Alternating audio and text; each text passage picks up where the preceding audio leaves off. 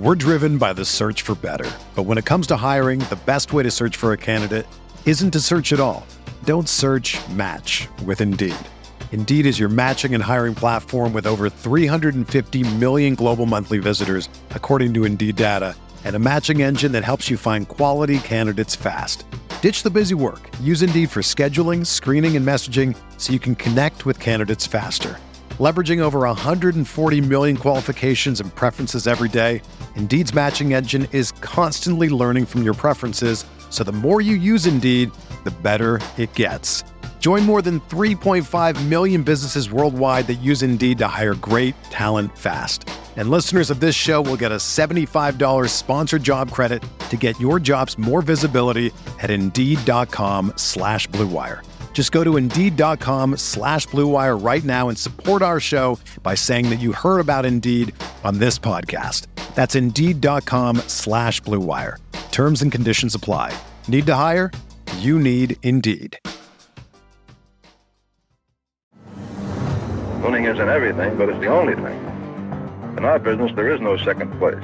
Either you're first or you're last. Exactly two minutes remain in this football game. Dallas leads Green Bay 17-14. Starr on third down. Third and goal. Quarterback.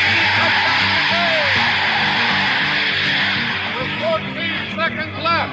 And the Green Bay Packers are going to be world champions, NFL champions for the third straight year. Starr lays it up for Freeman, and it's incomplete. And, or did he, he make the catch at the 15? Yes. What are they going to rule it? He caught it? Touchdown! he did what? Rodgers in trouble. It's going to get there. He turned 32 yesterday. Does he have a vintage moment in it? In the end zone, it is caught for the win. Richard Rodgers with a walk-off touchdown. The final snap of Super Bowl 45. The Green Bay Packers have won the Super Bowl. The Lombardi Trophy is coming home. What is up, everybody? Welcome back to another episode of Talk of the Tundra, your Green Bay Packers podcast, a proud partner of the Blue Wire family and the Gyro Step Podcast Network. As always, I am your host, Numac coming at you with another preview pod for the Packers facing off against the Detroit Lions, the formidable Detroit Lions, not your grandpa's Detroit Lions, not your father's Detroit Lions. This is the Dan Campbell Detroit Lions coming into Lambeau Field on Thursday Night Football. And joining me today is my lovely co-host Jordan Chesky. Jordan, how you doing, buddy? Doing good, doing good. I mean, I am never been this excited for a Packers Lions game in my entire life your entire life. You've had approximately 60 of these games. I don't think I'm, I'm trying to think of the next one that would maybe a Thanksgiving one because that is like a thing. Yeah. Yeah. But that's it. But this regardless, is a big game. this is a big game. Big game. Big game. I, I, I guess we weren't so excited for week 18 last year because the it just felt bad at that point with how bad the yeah, season had it, gone. It was one of those things where they should not have been in this position in the first place, but yet here we were. Right, exactly. I think the point being is that this is now a, a good Lions team where they they probably should have the upper hand in this game. Not something we haven't seen in two decades in the Packers Lions rivalry. But before we get into that, we have some cheeses to hand out because of course we do since the Packers came back from a 17-0 deficit against the New Orleans Saints last Sunday. Came back, beat them 18-17 behind the strong arm of a Jordan Love, who gets her first cheese today, as we talked about uh, on Sunday. 22 of 44, 259 yards, one touchdown throwing, and one with his feet. Did pretty darn well. Interception, we won't talk about it, but pretty darn good and led the Packers to a fourth quarter comeback. I saw some like sort of bonkers stat that the that Jordan Love has as many comeback wins over teams with a positive record as Aaron Rodgers does, which is crazy. Absolutely crazy. That's wild. Yeah. So, that framing of statistics is dumb, but it's fun it's fun to think about. Uh, the next cheese goes to the man who got the game ball in the locker room from coach or uh, Matt LaFleur is Rashan Gary. Three tackles, all of which being sacks. Three sacks for the star defensive uh defensive I guess edge rusher and uh, four total four total QB hits, um, cementing himself as certified back. We love to see it. Absolute monster, monster on Sunday. And last one, last cheese goes to Romeo Doubs. Romeo Doubs catching the game. Go ahead, yeah, the go ahead touchdown on uh, in the fourth quarter. Five catches, seventy three yards, and the touchdown with a uh, a long of thirty. So pretty good, pretty good day for those three guys, I'd say, especially with their importance in the fourth quarter. Yeah, all three played a factor. The Love Doubs connection continues to win out. Sean Gary's played 57 snaps and has four sacks and is just crazy good. Yeah, he's he's pretty darn good. Some uh, some might say. yeah, I would, I would, I would say that. I would definitely say it. I want that man to get his money, dude. I want that man to get his money Yeah, because he deserves it. He yes, he does. he, de- he deserves like 16 Brinks trucks backed up to his to his uh to his house. I saw something stupid somewhere. It was like Brinks trucks actually only carry two million dollars at all times. I'm like, well, no one cares, Mister Mister Analytics and Mister Technically Correct. Any who's will be. That's it for the Packers Saints game. We're leaving that one behind as much as much as we would like to revisit it over and over again. Coming back fast as you're listening to this. You're merely hours away from uh, Green Bay Packers game on Thursday Night Football. So, should we get into it, uh, Jordan, about the whole series between the Packers and Lions, and then hop into the matchup? oh yeah, Do you want to go through the history of the uh, what is what has looked like the past fifty years of games? yeah. Uh, overall, Packers lead the series with a 103, 75, and 7 record. Seven ties. Good lord. Packers have won the two playoff games they've faced against the Lions. The Lions, of course, last year swept the series against Packers, 15 9 win on November 6th of last year, week nine. That was also the week that Rashan Gary and Eric Stokes got hurt. 2016 Lions win on the last week of the season last year, obviously ending the Packers season and an era for Aaron Rodgers. Um, and this year, Lions two and one with wins over the Chiefs and the Falcons as the last week, and then their lone losses against the Seattle Seahawks. and notably, another high flying offensive barrage against the Seahawks. They lost that game Yes. thirty-seven to thirty-one in overtime. There's good things that happen when the Lions and Seahawks play against each other, and that means no defense. No defense is to be is to be found. Defense is MIA when the Seahawks and Lions uh, face each other after they after the Lions lost last year, uh, forty-eight to forty-five. Just a completely insane uh, match matchup matchup that they have been going on the last two years. So, um, with that being said, different era for the Lions. Different different era. Um, Dan Campbell has really revitalized, I think, this franchise and gotten them to believe one in themselves and two make the most out of a lot of the uh, the end of like bench guys, I should say. They don't really have a ton of like star stars. They have uh, Amon-Ra St. Brown. They have Aiden Hutchinson, and I think they did have C.J. Gardner Johnson, but Yes, he's out with a, a pec injury now. I think he tore his pec. I think so. So outside of that, like you you kind of gave me a look about not too many stars. Like, is there am I missing a star that you think that should be mentioned? Because I'm not throwing Jared Goff in there. I'm not throwing David Montgomery in there. You sure, Welcome. I'm pretty sure. Like, I think I think Goff is a very interesting quarterback because you look at what happened or what forced him to come to Detroit in the first place, right? and you would say he was a value of his system, and that is true. That is undoubtedly true. I also just think he's a very like it, he's not like a Mahomes type, Burrow, uh, Lamar, Josh Allen, uh, Jalen Hurts. He's not of that echelon at all. Right. The stars. I think. I'm just saying. I don't think it's out of the question. He also went to a Super Bowl. He did. Like I, I'm not saying Jared Goff is bad at football. I'm saying that when you talk about elite football quarterbacks, Mhm. just elite quarterbacks. Um, I don't think he's there, and, and I do not mean this as like the as a slight whatsoever to to Jared Goff, but right now he is just Case Keenum. You know what I mean? Like he's. I, I don't. I don't think so. I, I think he Can, do be. you name? I, I, I. This is not where we thought this was going to go. Can you name the leading wide receiver for the Rams when they went to the Super Bowl and lost to the Patriots in 2018? That's so long ago. I know, but it's not. Um, He is a. He's still in the league. I, I was will it Brandin Cooks? clear. Second. Damn. Good Um, though.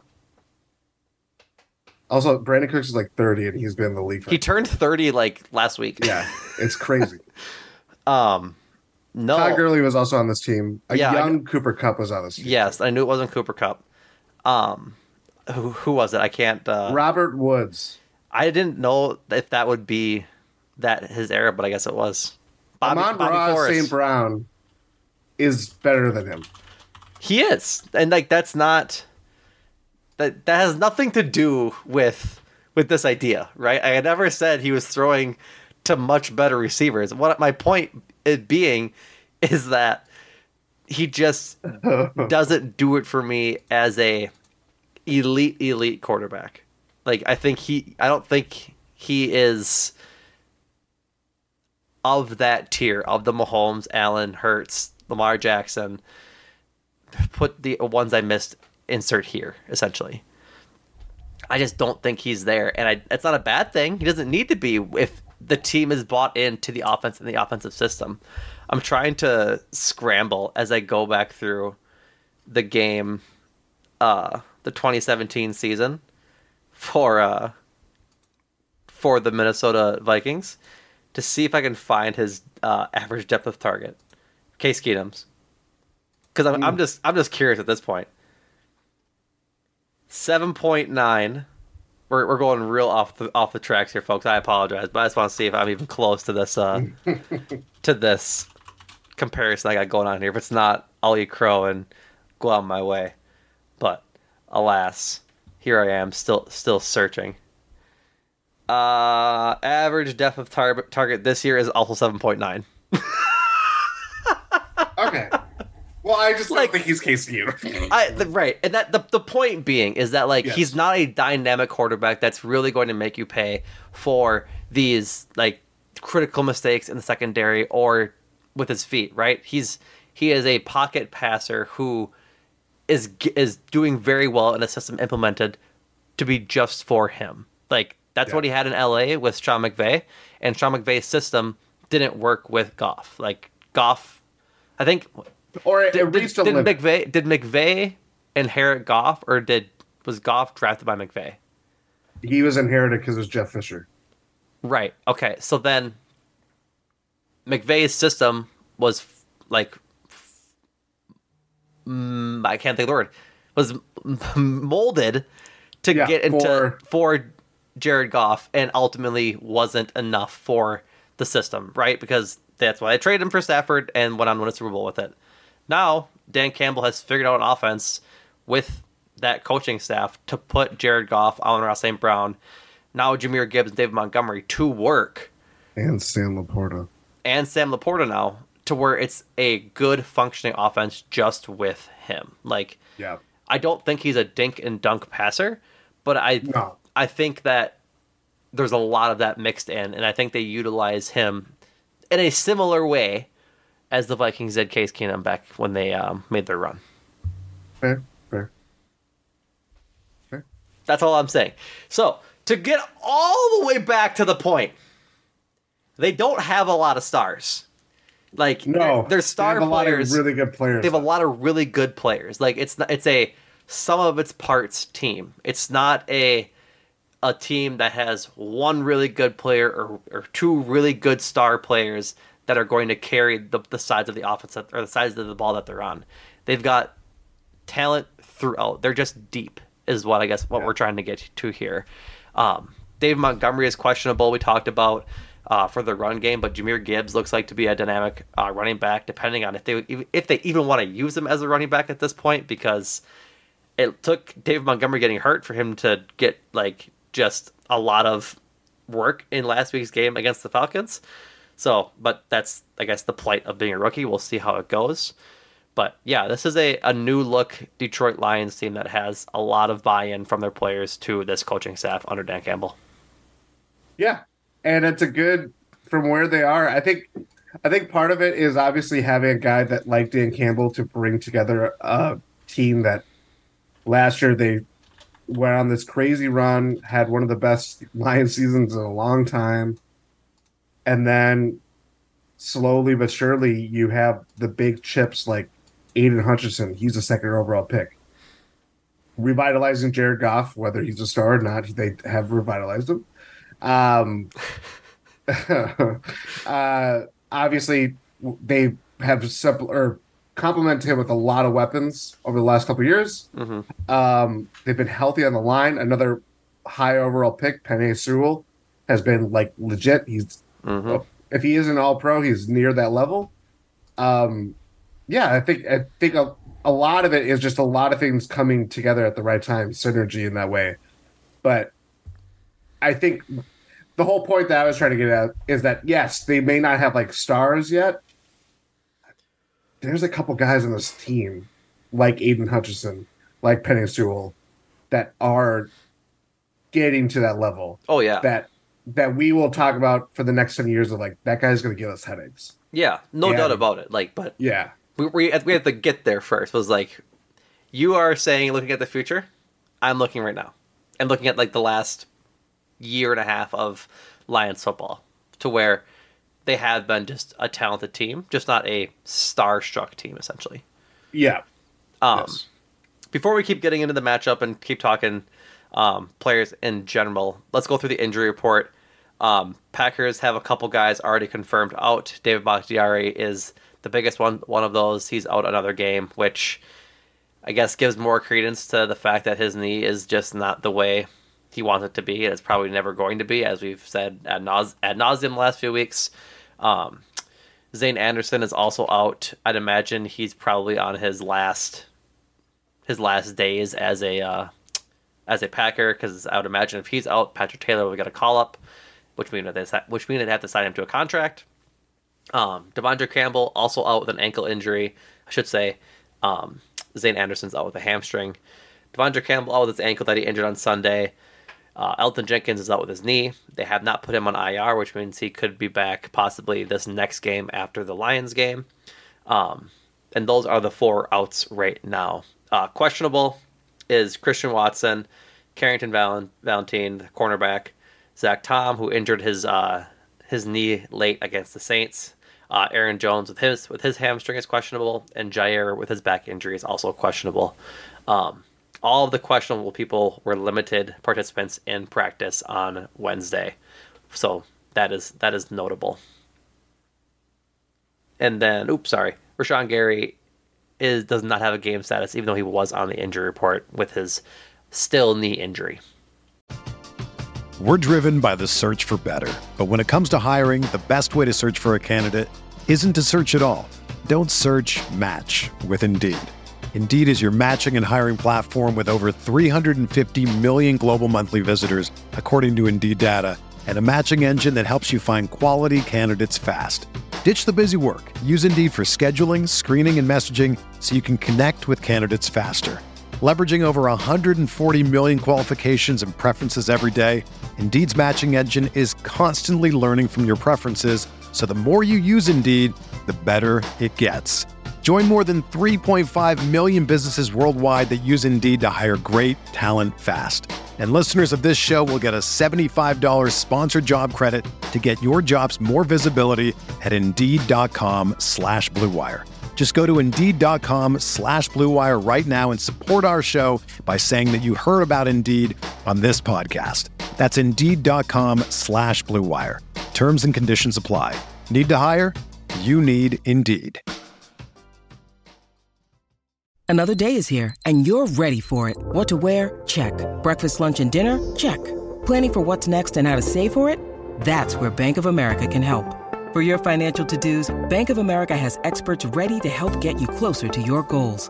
Get started at one of our local financial centers or 24-7 in our mobile banking app. Find a location near you at bankofamerica.com slash talk to us. What would you like the power to do? Mobile banking requires downloading the app and is only available for select devices. Message and data rates may apply. Bank of America and a member FDIC. For the Lions, uh, out for them is holy moly! I didn't know how to pronounce this last name or this name in general. We'll get get to it in Oh. a second. Do Do you have it? Because I will stumble my way. I'm looking this. up right now. Is it the guard? It is the guard. But first and foremost, Jason uh, Cabinda, their fullback, is out with a knee injury, along with Matt Nelson, their tackle, out with a knee injury or out with an ankle injury. And I'm gonna say to the wind with your pronunciations there, Jordan. I'm gonna go for it. Halapulo, Halapuli Livati Vaitai, guard for the the Lions, is out with a knee injury. I may have gotten there. I may have not. My apologies, uh, my good sir questionable for them is Taylor Decker, their tackle, uh, Jonah Jackson, their guard. Man, they've got a lot of a lot of line injuries. Uh, Kerby Joseph, their star, soon to be superstar safety after he picked off Aaron Rodgers three times last year, he's questionable. Dave Montgomery is a has a thigh injury. He is questionable as well. And Emmanuel Moseley, cornerback, is questionable as well. Uh, this does not have C- CJ Gardner Johnson on it because he is out for a while, I believe. I'm not sure if it's the year or how long, but he tore his pec this past week, which is unfortunate because he was a, a big part of that revitalized Lions defense. Yeah, it was a coup that they even got him in the first place. Yeah, like, yeah, really, really important get for him, but it sucks that he's not going to be out there. So, should we get into the uh, the matchup itself, as we kind of already did a little bit? Yes. Perf. So, um, Lions have been sort of the surprise to the year so far. They busted the door down in the NFL season, beating the Chiefs at home on opening night. Um, since then, they've ranked sixth in total passing yards, uh, behind quote unquote superstar quarterback uh, Jared Goff, um, having his uh, fifth best fifth best rated uh, QB season so far uh, per PFF at 83 and a half. And the receivers themselves for the Lions are the fourth best group on PFF right now. I think it's worth talking about that receiving group. It's filled with um, Amon-Ra St. Brown, Josh Reynolds, Marvin Jones a little bit, but I th- I think the the biggest talking point and the newest talking point for the Lions is Sam Laporta. He has been um, doing pretty well, pretty well. He's a rookie out of Iowa, I believe, if I'm not mistaken. Guy that Um, we looked at pre-draft. yeah, what he was one of the options. We had either Laporta. Um, I know some guys in the Discord were pretty high on him. Um, either Laporta, Mayer, Kincaid, or obviously Musgrave. Um, Laporta has 18 catches for 186 yards and a touchdown on only 22 targets, so that's pretty darn impressive. Um, only TJ Hockenson has more targets through the first three weeks of the season for the tight ends. So I think it's pretty notable. Like, I should say notable, but it's pretty interesting that the Lions came away last year trading away TJ Hockenson to the Vikings. Um, that trade, I think, has worked out well with, for both sides, frankly, because TJ Hockenson has been absolutely lighting it up in Minnesota and doing pretty well for them. He had an And they unfortunate extended him. yeah, and they extended him for some big money. Um, the unfortunate end of the Vikings game on Sunday ended with a pass going off his hands and getting intercepted, but that's nothing to wring your hands about. Football. If yeah, that's that's just football. Um, then the Lions get picks, and then they draft Sam Laporta, who is statistically going right with TJ Hockenson already. So they kind of picked up where they left off after losing a guy that they had drafted pretty high. I think. I think he was a top ten pick. I think he's picked like nine or nine or ten or something. Laporta? No, Hockenson. Haw- yeah, Hockenson was definitely up there. That was then again. That was not that long ago. Eighth overall, 2019. yeah. So yeah, they cut weight. Not say cut weight, but you get my point. Of the previous new GM maybe not valuing him the same way. right, and that's just fine because it's working out quite well. So, um, Jahmyr Gibbs, their first round pick this this year, which people had, which had some people scratching their heads at what are they doing, picking a running back in the first one that wasn't Bijan Robinson. Um, he hasn't been a big like point of emphasis for their offense lately. But I think as the season progresses and possibly with this game, if if Dave Montgomery is out, um, could be of the utmost importance for them and really showcasing why they picked him in the first round. Especially, I mean, I know it was a big talking point of he's not necessarily a running back. We want to try to treat him as like a receiver or this like running receiver. I don't know what whatever position that they're trying to create for him. Um, it could be like if they just put him in a traditional role and he thrives. I mean, that's a guy that's as explosive as he is against the Packers run defense like this, which we've had two weeks of solid run defense and we've had one week of like outlier horrible oh that's what we're used to kind of run defense which to be fair the two good games came against two lackluster rushing attacks in yes Khalil Herbert yeah. and Roschon Johnson for, for the Bears and then Kendre Miller and Tony Tony Jones for uh for the Saints yep. and then the, the bad week was against possibly the most dynamic running back we've seen in a, in a long time in Bijan Robinson so there's two two very extremes happening right now with the Packers run rush defense. Like it's kind of hard to gauge just what this this uh I guess group will look like against the run. I think this week might be okay for that because Jahmyr yeah. Gibbs can be maybe a little bit of both of the of the extremes and kind of pull from both sides of of those goods and bads, but we'll see. Yeah. Um, but the point with all of the like the passing attack and everything else is the Packers have to limit that attack, right? Because Amon-Ra St. Brown's always going to get his like his targets will always be up there um, for Goff to throw to. Essentially, he's their number one wide receiver, and he's good. Like I, I just think he's worth throwing the ball to all the time. And then they got Josh Reynolds, who has really emerged as the uh, the second option there. Like I think they've they've done a really good job of putting together some pass catchers there. I mean, you can throw Kalif Raymond in there if you really want to, yep. and Marvin Jones Jr. if you if you really want to. I don't know why they they would. I, think he had a pretty poor week one. Hasn't really gotten a whole lot of work since, but um, they got some pass catchers there, and they got an offense that that clicks. So if Jaire is healthy, he's going to be needed for sure, just against Amon St. Brown, regardless. Yeah, it's it's not even just Jaire; It's Carrington Valentine, the the entire secondary. They they just have to step up and somehow limit this group of pass catchers for the Lions. Biggest point for me is like, okay, you're without De'Vondre Campbell. That puts a lot more pressure on Quay Walker to do a lot of different things at uh-huh. a lot of different times. And he's up for it because he is just really good. Right. But now we're getting into Isaiah McDuffie. He's going to get a, a lion's share of snaps, pardon the pun. Eric Wilson's probably going to get out there too. Are they going to? Is that it for the linebacker depth? You said Eric Wilson. Anybody, I think you said Eric Wilson. You said Isaiah McDuffie. I think that's it. Um, yeah, that probably is pretty close to it. Unless they have a practice squad guy that they maybe pulling elevate. up the depth chart quick. Uh, you, I guess you wouldn't really call JJ Enagbare a, a true linebacker. No. He's more of a an edge rusher. Uh, yeah, that's that's it. Don't really like that. No, not not too not too much. No, it just it, that it. I think ultimately, like you have the big play guys there, you just have a full complement of guys that can really beat you in a lot of ways, and that just puts a lot of pressure on a lot of guys. And we knew going into the season, especially without Eric Stokes, and the fact that we haven't really heard anything about it, doesn't well, that... there's not really a point to hearing about it because he's still on the PUP list. He's still on the pop. That's true. So like yeah, he, last... he, can't even be, like really be truthfully talked about until after this game. Yeah, that's very true. But I think this is of all the games so far, this is definitely the one where it's like having such a thin secondary. And Darnell Savage, I'm rambling here. Darnell Savage has been very good. Rudy Ford has been kind of meh. Knock on wood for Darnell Savage. Yes, it's just like now you're going to have to rely on guys that have been good at times, but consistency has been an issue. Mm-hmm. And then it's against the Lions team that their passing attack is for.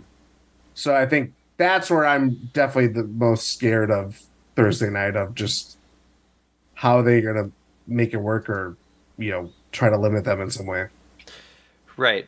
Absolutely. I, I think a lot of it is going to be like, excuse me. I, I really want to see if Jaire does play. I want to see a lot of press man against Amon St. Brown. He has really great footwork and great route running. Like I think disrupting him on his routes is going to be important to limiting his success. But other than that, I think they just have to play how they did against the Saints, honestly, and their like passing game. Like they they kept for the most part Olave and Michael Thomas under uh, under control in that game. That um, if I go back, I'm pretty sure neither one of them eclipsed 100 yards receiving, which, uh, yeah. Or no, I'm sorry, Chris Olave got 104. So he had a big day, and he had a lot of towards the end too. Like I think he had a Yeah, pretty he had a pretty pretty big catch in the on that last drive. Last as they drive. Were, yeah. So honestly, if you keep if you keep Amon-Ra to to about 100, I'm fine with that. But I think limiting his catches in the first place will be will be big because he, he'll get targets all day long if, if he gets um, free breaks on his routes and things like that, especially over the middle and that slant game because they, they do like to work the middle of the field with Amon-Ra. That's where he gets a lot of his uh, a lot of his work. So, um, Jordan, you mentioned pre-pod that, that you're you're afraid of the of this Lions team that you're worried worried and afraid about this game. Is I guess is this is this is this passing attack a big part of that? Yes, I'm very worried. I think just the fact that they have been clicking on all cylinders. We haven't even mentioned that Jameson Williams is still suspended for them, and they have not been to beat. Maybe that it continues when Jameson Williams comes back. Maybe they don't even need Jameson Williams to begin with because of just how you know the first year and a half of the seasons have gone. Mhm. Um, I just think uh, who's the office coordinator? Ben Johnson. I think so. I think that's his name. He has been hailed as you know the up and coming offensive genius of the NFL, and that kind of creativity, even with having an offense coordinator like Matt Lafleur, or not even Matt Lafleur, uh, but a guy like Matt Lafleur who knows has you know experience drawing up plays and designing offenses and everything like that. I just think this defense is going to have a really hard time trying to slow the Lions down. Yeah, I think I guess that kind of transitions into our our next point that you had lovely put together in this in this document is the is the D line winning against the Lions offensive line because they've got a lot of like you said earlier a lot of good players on that line um, that are that are playing well and giving Jared Goff time as well as uh, grading out well on on the rush too. Looking at um, some PFF stats, they are seventh in pass blocking and third in run blocking. So they're uh probably for, that, that line's pretty formidable. I'd say I don't want to say too uh, outlandishly because I don't want to misspeak if in case I am, but seemingly on the line or on the same tier as the Packers offensive line when it comes to just being a staple of this offense and why it's succeeding so much. I'm trying to find the stat quick. I want to see how many times Jared Goff has been sacked, just because I'm curious now. Uh, three times. Three times, so that's what two more times or As Love- many as Love. as as many as love. So I guess that's proof in the pudding right there. Um, I'm trying to. I think we we talked. I think a lot of this is going to be similar each each week, but not that. That's that's just kind of football too. But Kenny Clark, Devonte Wyatt, the rookies Colby Wooden and Karl Brooks. If they can get home, I think that'll be a big difference in make, making that pocket sort of a little more crowded. Say similar to how we've talked about what it's interesting to look at from Jordan Love's perspective and and from a Jordan Love perspective, if how he looks in a crowded pocket. If we can crowd the pocket versus Jared Goff, I think we'll be in, in a pretty great place because um, we've just seen him do it before. Where if he, the pocket's a little crowded, he starts to make some starts to make some mistakes and rushes throws. Yeah, I think the Lions looking up just you know their snap counts and everything like that. Lions O line has been banged up this season, but on like the left side of it has been Penei Sewell, uh, Holovata, whatever that name is. Frank Ragnow is their center, and then it's been on the right side of just Taylor Decker's missed a couple games. I think he's questionable. Just, just FYI, report. you have them backwards according to ESPN. Decker's their do? left tackle. Oh, Jonah Jackson is their is their left guard. Uh, Sewell and I I, I want to make sure I is Penei Sewell right tackle? I thought he was the left. tackle. according to E ESPN's depth chart. Really? That's what they have him as. Um, Hmm. I wish. Okay, I'm gonna take the second here and pronounce this this right guard's tackle this right guard's name right because I feel like a dickhead. Hala Puli Vati Vaitai. There you go. There we go. So, Vaitai is the right guard. Sewell is the right tackle. Go on with your point. That they they've been a little bit belabored and a little bit injured this year. A little bit belabored, but if you look at pass blocking metrics, run blocking metri- metrics, obviously courtesy of P- PFF, both really good. Like they have not missed a beat with the injuries that they've had or having to swap guys. They've are very similar to the Packers in that way that they have guys that can step up. The other thing about trying to pressure the Lions is that Packers, yes, Rashan Gary had a three sack performance, was huge in that way you looked at like total pressures, I believe it was 13 for the game, which is not a lot. It was just that when the Packers got, you know, hurried Jameis Winston or Derek Carr, they you pretty much got there. So they were just very efficient in their chances to get there. I think that for me is it's how we talked about the Saints last week, where it's like this is a good defense. They don't necessarily blitz a lot or send a lot of guys or whatever. But when they do, they get home. That's how we, they've been really disruptive defensively, all that stuff. I, th- I just think that kind of makes for an interesting push pull of like who's just ba- basically going to have the worst day between this set of position groups or the edge rushers for the Packers slash interior DU line, or is it going to be obviously the Lions offensive line? Yeah, I think I I have my two players I I want to I have for later. So I'm glad I, I picked those already. So we'll see that way. Um, but yeah, I I think I think Devonte Wyatt has a sack this year. I think want to get One and a half from the Bears. Yep. It this would be a game. Yeah, it would be. It'd be a really good game for him to, to to show out and not have a like standout performance where it's like a coming out performance where like, hi, I'm Devonte Wyatt, I'm playing national TV. This here's my three sack performance kind of night. Not that he needs Yeah. it, but it'd be cool. It'd be really helpful to the success of them in the game. I think. Yeah. So, um, anything else on the line? Just the, the lines in general. I think getting a, a lot of push from the edge rushers in general is just going to be important between Preston, I think Barre and and and Rashan is going to be pretty pretty critical to counter the uh, the other sides, the Lions pass rush. Yeah, Kenny Clark too. I this could be a big Kenny Clark game if they. It's all I think too. It's like where guys line up, Yeah, getting different movements, or if they kind of do what they were showing in the Bears game, where they're pulling out stunts and guys are, you know, hitting different angles to pressure the quarterback. Maybe that happens, given that Jared Goff is not necessarily a running threat by any means. Mhm. But ultimately, it matters just getting home, and we'll see. Oh, for sure. Yeah, like getting home is is first and foremost the, the name of the game on defense right now. And like you said, only 13 pressures for uh for the Packers last week against the Saints. So if they can get that more and make Goff's life a little harder, then I think it'd be um, a much better result than a 18 point comeback in the fourth quarter. Yeah.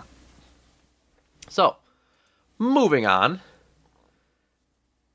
Offensive wise, for the Packers offense, Aaron Jones, questionable. Maybe he plays, maybe he doesn't. I think he was close on Sunday. Frankly, I don't. That's that's not me knowing having any insider knowledge, but it made it seem like all the reports that it was a pretty close decision. Um, if they can get their run game back, like the offense, I, I know we both get wide eyed at the at the idea of them being able to run the ball this year so far, and if they can get it back, I think you you put it perfectly in, in our in our notes. It looms over the entire discussion if Aaron Jones plays or not, because if he does, I think this offense has a chance to really open up their entire playbook and start wheeling and dealing a little more than they have, similar to Week One against the Bears. If not, then it might be tough sledding again. You might see a lot more Patrick Taylor. Yes. Uh, and obviously, if Patrick Taylor comes or plays, to He's be on the roster. Right. Yeah. Which, So- which puts my, my, my king Emmanuel Wilson's life in a bit of in a bit of wariness. Does it? I don't know. I, I, I think it might. I think Zayne Anderson goes before Emmanuel Wilson does, but I think if they have four running backs on the roster, they might look to change some stuff up. Are you assuming this is if Jones plays? Yeah. I think regardless, like once they're all healthy, like I don't think four running backs is necessarily the move. Which you know what I mean? Like I think this like this is where the the problem lies. Because he, he's not getting a lot of run is the is the thing. No. Um, it would be even interesting to see if he's on the special teams because I, I haven't seen him much. I, I'll look that up after my point. I just think maybe if Aaron Jones comes back, that gives him some time to, especially after this week, they have extra days. Um, reevaluate what their running back depth will be, all that kind of thing. But if Aaron Jones doesn't play, obviously they're going to need Patrick Taylor or Manny Wilson, AJ Dillon to do anything. um, I don't know. It's a tough spot to be, but if Aaron Jones does play, it would be helped by the fact that you know they don't necessarily need to bring up Taylor, even though he has been he's he's played his part. That's and that's what you need. Right. Uh, Emmanuel Wilson has not taken a, has not taken a special teams snap. Um, he didn't take. I guess he didn't take one last week against the Saints. And as I quickly scroll through PFF here, I haven't seen one against the Falcons um, or the Bears either. So, for what all that's worth, it's kind of a, a little bit testy because if, if all he's going to be is the fourth string running back kind of guy, then I guess what are we doing? Not that I want him to fail or be off the team, but if he's not getting run while Aaron Jones is out, I think he is like the Aaron Jones replacement on this team that isn't Patrick Taylor. Like if we're talking about guys on the 53 man roster, so it's just interesting to me that like you got you kept them on the team. Maybe it was just to keep keep him for next year kind of thing, but if Aaron Jones goes out, why not have him as the one-two punch with, um, with AJ Dillon, rather than Patrick Taylor? Like, why would you keep him at that point if that wasn't the plan? You know what I mean? Like, it it is kind of it's kind of confusing. It's not that I I want Emmanuel Wilson to succeed. I do. You guys know this, but to go from okay, the 53 man roster is including Aaron Jones, AJ Dillon, and Emmanuel Wilson, not Patrick Taylor. He's on the practice squad. AJ, Aaron- Aaron Jones goes down, gets hurt. Week two, they elevate Patrick Taylor. He gets some playing time. Week three, they elevate Patrick Taylor. He gets a lot of playing time over Emmanuel Wilson, notably. And then that's kind of it. Like it just doesn't make so much team building sense, if that makes sense, to keep him on the roster but not have him rush the ball. You just gave the stinkiest of faces. What is going on? I am looking it up, and Emmanuel Wilson has not even logged a special team snap. Yeah, I I, I know. It, it, that's what I'm saying. It's like I don't get not using him at all, which is what they're doing right now. Like if it was if it was Aaron Jones and AJ Dillon, I'd get it. You don't really have the super, I guess, time in in the game and the snaps they give him during the game to give him some true run. But now that Aaron Jones is hurt, you think that they would be running him out more often than they are. Also considering the job that AJ Dillon has done. Yes, like I think a perfect example of this is that like Caleb Jones was on the roster last year, didn't play a snap for the Packers, despite being on the active roster. So you're essentially just like hiding him away.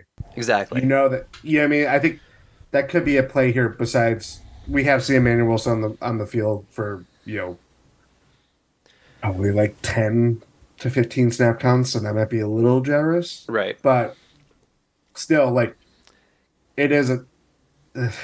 I think it's this is I the hard. This is the hard part of roster building. Right, and I think it's similar to um, to like Brenton Cox Jr. He was he suited up for the first time uh, this past week against the Saints.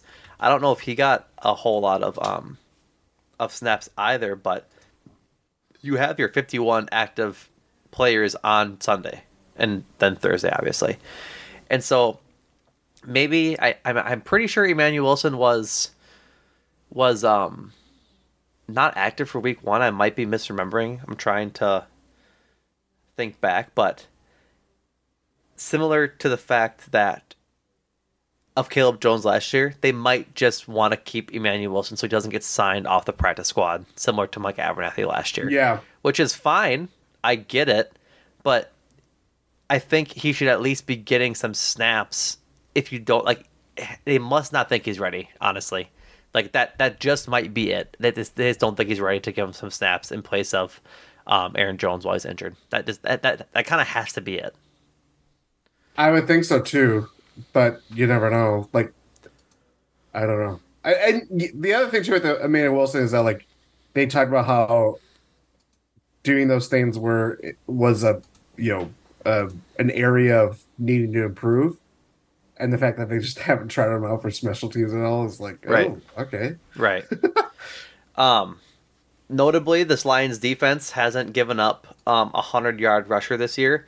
The most they've given up um, is wow, forty five to Patrick Mahomes. That's the most rushing yards they've given up this year. They they gave up forty five to Mahomes week one, 23 to Pacheco, and twenty two to Clyde Edwards-Helaire. Um, forty three to Kenneth Walker, and then Bijan Robinson had 33 yards on the ground last week. So, pretty stout rush defense from this Lions team. I think if they trot out AJ Dillon in the same AJ Dillon manner this week, I think he'll probably get eaten alive. Frankly, like he'll yeah, he'll he's not going to get a whole lot of yardage against um against this team that has like you said pretty solid talented players across their across their roster like the uh, Jack Campbell who I think is a is he a rookie? He is the rookie. yep, first round pick. and he's playing quite well for them already. Um, Alex Anzalone is a uh, Hard Knocks star. He's he's doing quite well. Um, is Derrick Barnes that that name sounds familiar?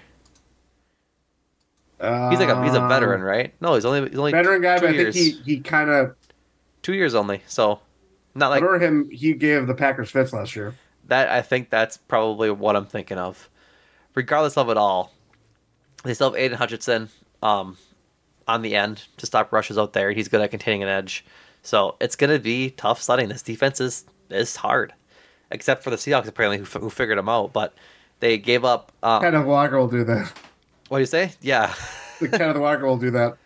Um, Brian Branch too. Brian, don't forget about Brian Branch. listen, uh, all I'm saying is that they gave up 20 points to the Super Bowl champion Chiefs. Probably should have been more thanks to Kadarius Toney, but that's neither here nor there.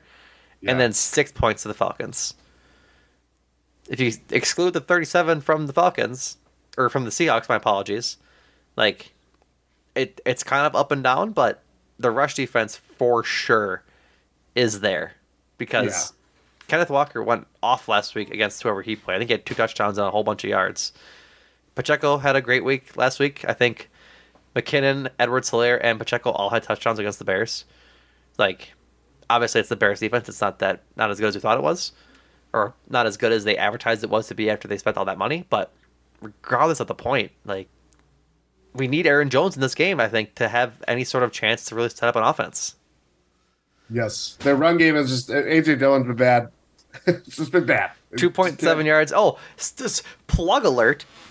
Plug alert! You wrote an article on AJ Dillon this week for Oh, that's Substack. right. Yeah. There's been a lot that has happened this week. Uh, this day that we were recording. So go Um, check out the Substack GSP info. Jordan's little tap tap right right little dip in the pen into the uh I- the Substack. The Substack, yes, wrote about AJ Dillon and Jordan Love because I had so many thoughts I can't contain it. Um, sorry. Um, yeah, AJ Dillon's been really bad. The NFL Next Gen stats um, number that like was frankly just like appalling is that he is like the second worst, has the second worst uh, rushing yards over expected. And these are stats I don't necessarily understand yet, but when I see something like that, I know that it's not good. it's not good. uh, yeah, Rachaad White has negative 65 rushing yards over expected. AJ Dillon has negative 48. Dalvin Cook is negative 44, by the way. Wowza. Um, yeah, he's just been bad. And I think Andy Herman had a really interesting like Twitter clip of he has this he has the run protection. He has the hole to just burst through, even if it's five, seven yards. You get to this next level of the, of the defense. That's positive play. That's all you mm-hmm. want. Instead, AJ Dillon's like doing his little like hiding behind the lineman and just kind of like maneuvering which way is the hole gonna or where is it gonna develop? Where is the play gonna develop? And he chose entirely wrong and bounced outside and the I forget the defender, but he just shed Luke Musgrave pretty easily, and AJ Dillon just gets tackled. And it's like stuff like that where I think a lot of his problems have been compounded by it's not just him that is at fault here. The O line has that has not been good in terms of running the ball, running, putting together sizable holes for AJ Dillon to just be productive. And it, you can see in the yards, um, his his total rushing yards is his yards after contact are like 90 he has 93 yards after contact and 107 yards total. So defenses are just blowing this o line up when he, he's getting runs. And i i don't know. It's twofold but it, we also know it's aj dillon's not been playing that well. Right. so against a team like the lions who their defense is vastly improved it's not like the lions defense they were talking about at the start of last year in week nine, where they're letting up like this historic amount of points. I just think uh, it, not if they don't have Aaron Jones, it's like what are we doing? I would I just would rather see Emmanuel Wilson. Patrick Taylor is not the answer, but he has been fine. It's like what do you what what do you what do you think expect is going to change rather than hey Jordan Love you got to do everything because I that's where we're increasingly heading with all these injuries, and it's not a comfortable thing that I would like. No, we uh we we, we were there as an organization for a long time. Expect like the beginning part of the Rodgers era. You had Ryan Grant, you had uh no Samkon Gado, that was still Favre. But Ryan Grant, James Starks, James Starks was the guy for a couple years, and then Brandon Jackson, Brandon Jackson for a game or two. I think he, he didn't have a, too, too long of a career. no, And then he's a Eddie, leading rusher for the Super Bowl team though. yep. And then Remember that? yeah, Eddie Lacy was like the biggest guy because he was was he on the 2014 team? I think he was. He was. Like he, he was- had a really good rookie year, and then And fell off. he was and then he was the biggest guy in a different way. yep. And then Um, uh, kind of a guy for a, excuse me, kind of a guy for a year, and then Aaron Jones came into the picture, which really very emotional about Eddie Lacy. Yeah, exactly. so we ha- we kind of had it good for running backs for the last kind of decade or so, but before that, they always had trouble running the ball, and with Aaron Jones's injury and possible foggy future, we might have Aaron Jones around longer than we think because of that, because the the aggregate is a lot scarier than just paying Aaron Jones the money he well deserves to be on this team. Yeah, that that is the thing is that they have. I think we have expected. Oh, they're doing this two track thing.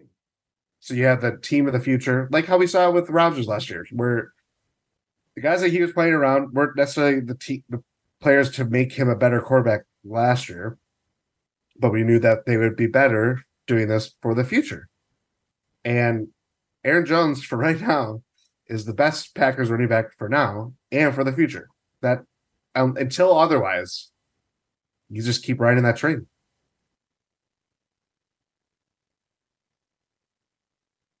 You muted. Pretty much. Pretty much. um, on the Lions side, like we, ta- like we talked about earlier, um, if they don't have David Montgomery, it will just be Jahmyr Gibbs. I shouldn't say just. They'll, they'll have um, a backup as well. I could probably pull their name of their backup. That is uh, their third string, Craig Reynolds or Zonovan Knight. Zonovan, not Donovan. Zonovan Knight. What a strong name. Um, and so I guess if Dave Montgomery's out, we'll probably, we'll probably see just a lot of Jahmyr Gibbs. Frankly, I don't think we'll see a lot of their third or fourth string guys. So again, it'll be up to them to the, that D line to contain Gibbs because I think he's not as dynamic as B, as Bijan, but they use him in a lot in the same way. He can be used as a receiver and as a rusher, and Yeah.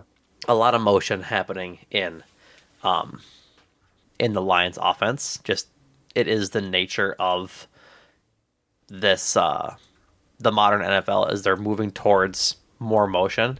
I saw it I forget where I saw it the other day, but um just the the nature of motion is becoming a more is becoming more and more than the norm in in the NFL.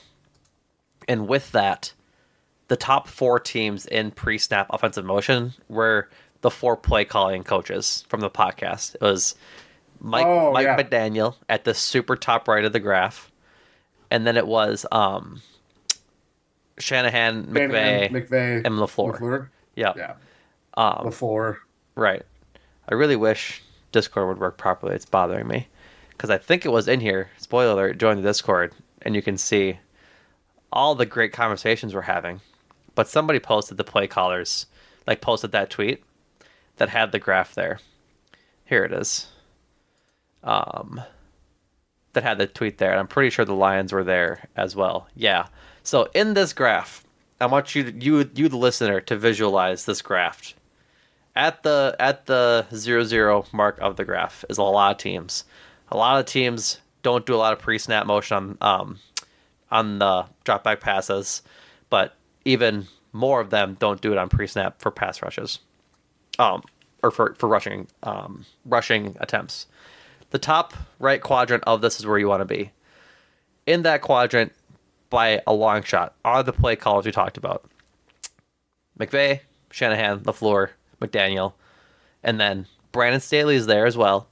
But right there nestled with now all of these Super Bowl contenders from the last five years or so between the Niners, the Packers, the Chargers, the Dolphins, and the Rams is the Lions.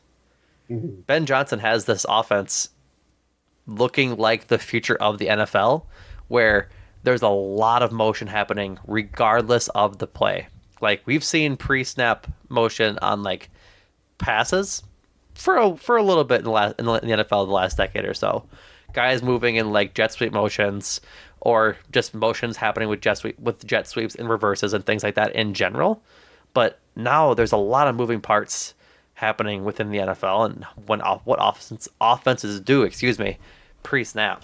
And it it's looking to be the future because uh, it's- outside of Brandon Staley, LaFleur and the play callers are like that the like the best coaches in the NFL for better or worse. Like And Staley does come from that same coaching tree. Right. At least McVay. right, he he does, but people want his head on on a stake. Of course, yeah. because the Chargers are a, a cursed organization. Yes. And so he's not he has some significant blame in it, but like we like we're, we're saying, this is the future of the NFL. The Lions are buying into this analytical mindset of, that the NFL is moving towards and becoming a high powered offense using pre snap motion, using the speed that they have with Amon Ross St. Brown and Jahmyr Gibbs to really get the defensive looks out there for Jared Goff so he can see what he's throwing against and have success, which is why he might be on his way to superstardom, Jordan. I would agree with that point. I'm glad you brought that up. Glad you brought that up. Yeah, I, I mean that's I th- I just think this is a very modern NFL offense that is really efficient.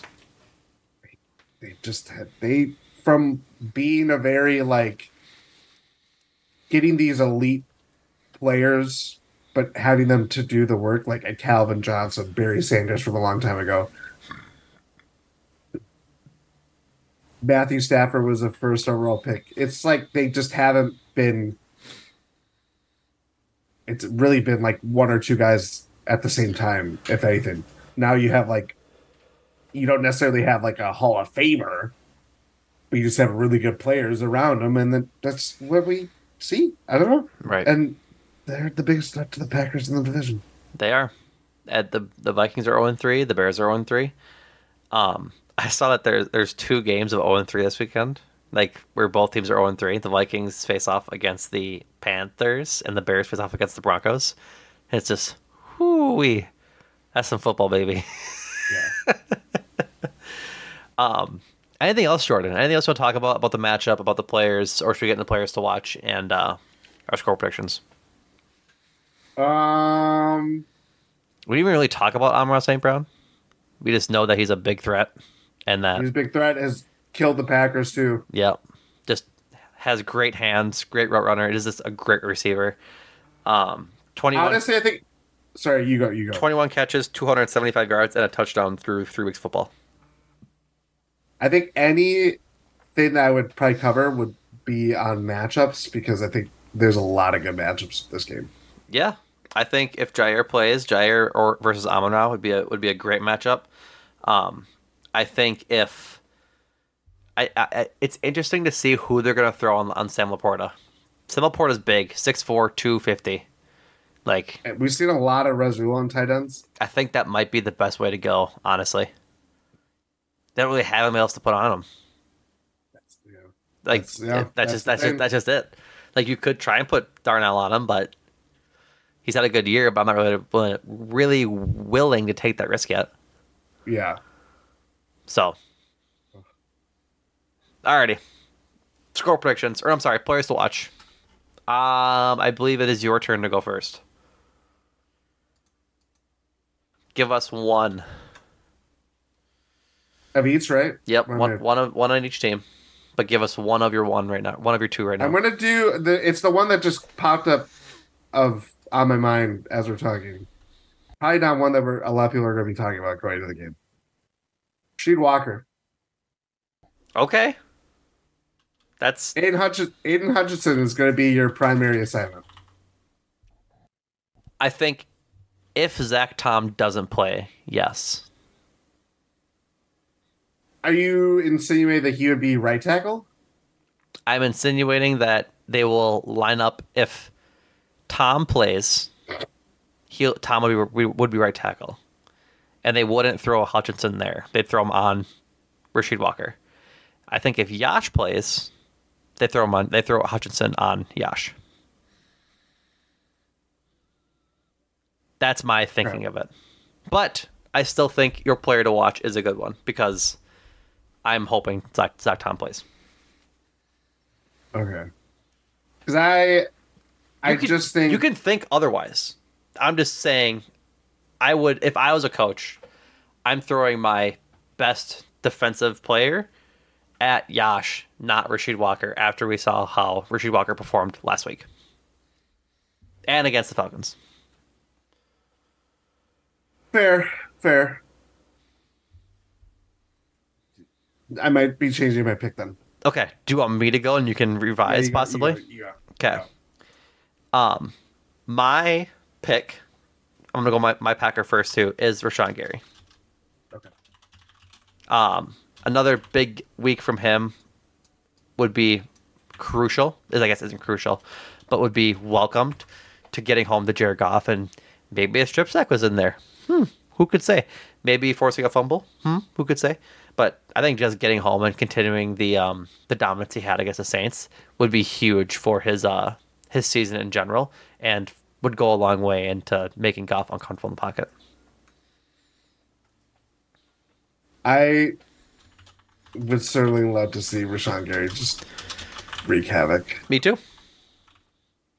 Um, and I believe I, I saw a medium scrum with him on Tuesday, and the question was proposed to him about, you know, he hasn't played a full game of snaps, everything like that. Are you? Do you want to play more?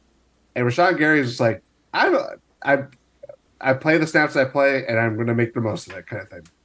I think that's a, just a perfect sentiment to have because Mhm. it hasn't, it hasn't deterred him from making an impact, even if he's not playing, you know, a, a more than half the snaps. Or it, it was probably closer to half the snaps this or last week.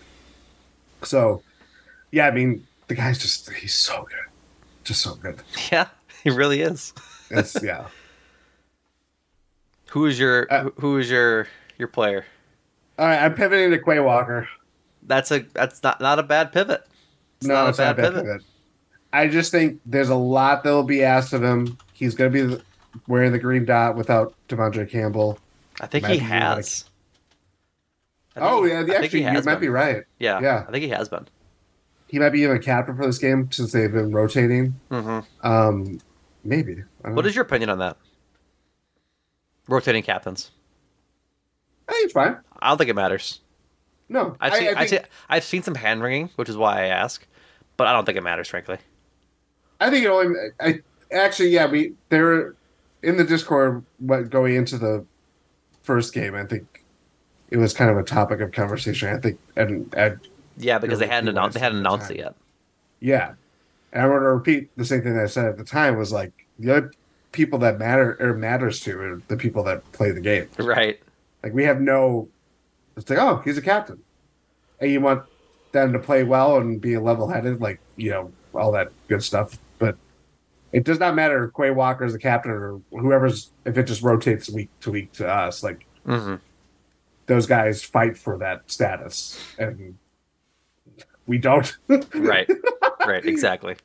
Um, but yeah, I just think he's a lot will be dependent on him to be the man in the middle, diagnose plays, make plays, cover Sam LaPorta, cover Jahmyr Gibbs. Like it, it, there's just he has to do a lot tomorrow. Yeah. Or Thursday. Thursday. Thursday. Um, no, today.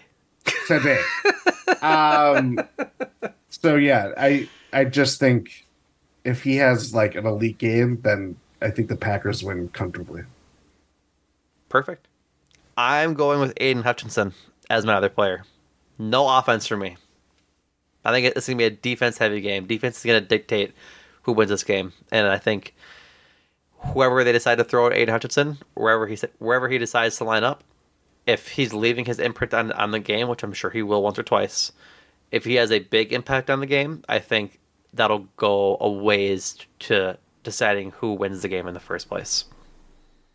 I think I think it really is just that simple. Yeah, we saw him bust up the well, last week or last week, last year, yep. week eighteen. Yep, he was a monster, and he's a force. The Michigan edge rushers, man, there's something about him. There's something about him. Mm-hmm. So, who's your who's your lion? I think I'm gonna have to die on this hill. Jared Goff. Wow. He's you been good. He has. He's been good. I think. I think the thing. We're gonna circle back to this conversation. I think the thing about Jared Goff and why he's very representative of being the system quarterback is that compared to like a guy like Aaron Rodgers, where you view him as, oh, he's picking apart guys. He knows where weak links are and everything like that. And you kind of just associate that the offense works because you have Aaron Rodgers playing, you know, pulling the right strings at the right time, rather than guy like Jared Goff, who, when Sean McVay takes over and is his head coach, the big thing is like, oh, he's telling him the plays right before the communication in the helmet shuts off with 15 seconds left on the play clock. Right. That kind of thing of like, he's a system quarterback in that everything's designed for him to be successful, not being like, hey, it doesn't matter who I have around me. I know that guy's going to cover this, or I know what play is going to be this, and that, like, I'm going to throw it that way because of coverage. Whatever. I'm not a football player. Um, I think if they if the Lions win, if they win handily, it's because Jared Goff has a lot of time. He does the things that we don't know, normally associate with Jared Goff. And again, he's having a really good season. He's been real like he has been a significant reason why the Lions have been a changed team since whatever week it was. Basically, probably when they played the Packers a week nine last year. Jared Goff has been one of the biggest reasons for that, and I think he's just good. So if the if the Packers can slow him down, if they can get sacks on him and disrupt the offensive line, I think obviously his day is not going to be as great. Um, but yeah, he's he's kind of always he'll always be this bellwether kind of guy in a lot of ways because he's just Jared Goff. All right. Score predictions. What are we going with? I'm going 30-20 Packers. Whoa. That I lied. I lied. I lied. I'm taking points off. I'm gonna go. I don't know. It's Thursday, so I think 27 17. Taking th- three points off each side because it's Thursday and the, the offense on Thursday has been bad. Incredible reasoning. Has it been that bad? It hasn't been good. 49ers beat the crap out of the Giants last week. Yeah, the Giants stink. They do. I'm you you were feeling- you were you were right on that. You're right on that so far. Yeah, they aren't good. No, they're not. They're really bad. 27-17 Packers, obviously. Is what I said. I hate to play this. I know. I think we're going to be really disappointed. I we record listen. That just might be the case. 31. I'm also factoring in the fact that I think it's not going to be one of. I don't think we see both of Aaron Jones and Christian Watson. I think we see one, one or the other. Be cool if we did. It would be very cool. We didn't talk right? about Christian Watson at all. So, but we're near No, the end. So, it, hey, But- Christian Watson plays. Super hype. If he doesn't, super dumb. both players were before I give my score prediction. Both players during uh, media scrums this week were both like, "Yeah, they're going to play." Romeo Doubs even said that Aaron we're going to have number thirty-three, Aaron Yeah. Jones. Matt LaFleur, of course, poured cold water over that when he met with reporters right after. So it's like, okay, kind of think they're going to play, but you never know, and whatever. I would say 31-17 Detroit. 31-17, huh? I think they put a 31 burger. You think that the Packers ain't, ain't going to get it done on offense? It might be a week where Love makes some mistakes or Okay. Dillon fumbles the ball. Well, you got to put that in the universe. Just saying, I don't know.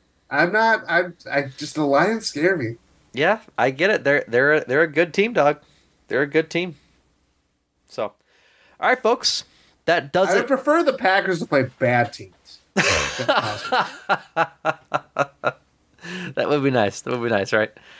All right, folks, that does it for us. Time for some uh, promotions, and boy, howdy, do we got a big one. You better. nothing else happened. Nothing else happened in Milwaukee slash Wisconsin sports this week. That's not true. Damian Lillard What? is a fucking buck.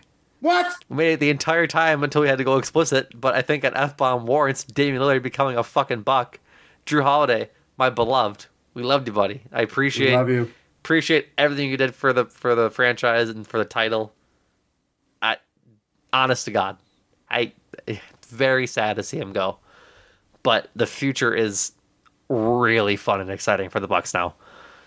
Damian Lillard, Giannis, Khris, Brook, oh my lord, Jordan, Rohan, and Adam had an emergency pod today.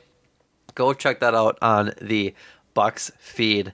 We know you you all have already probably listened to it by the time you're listening to this.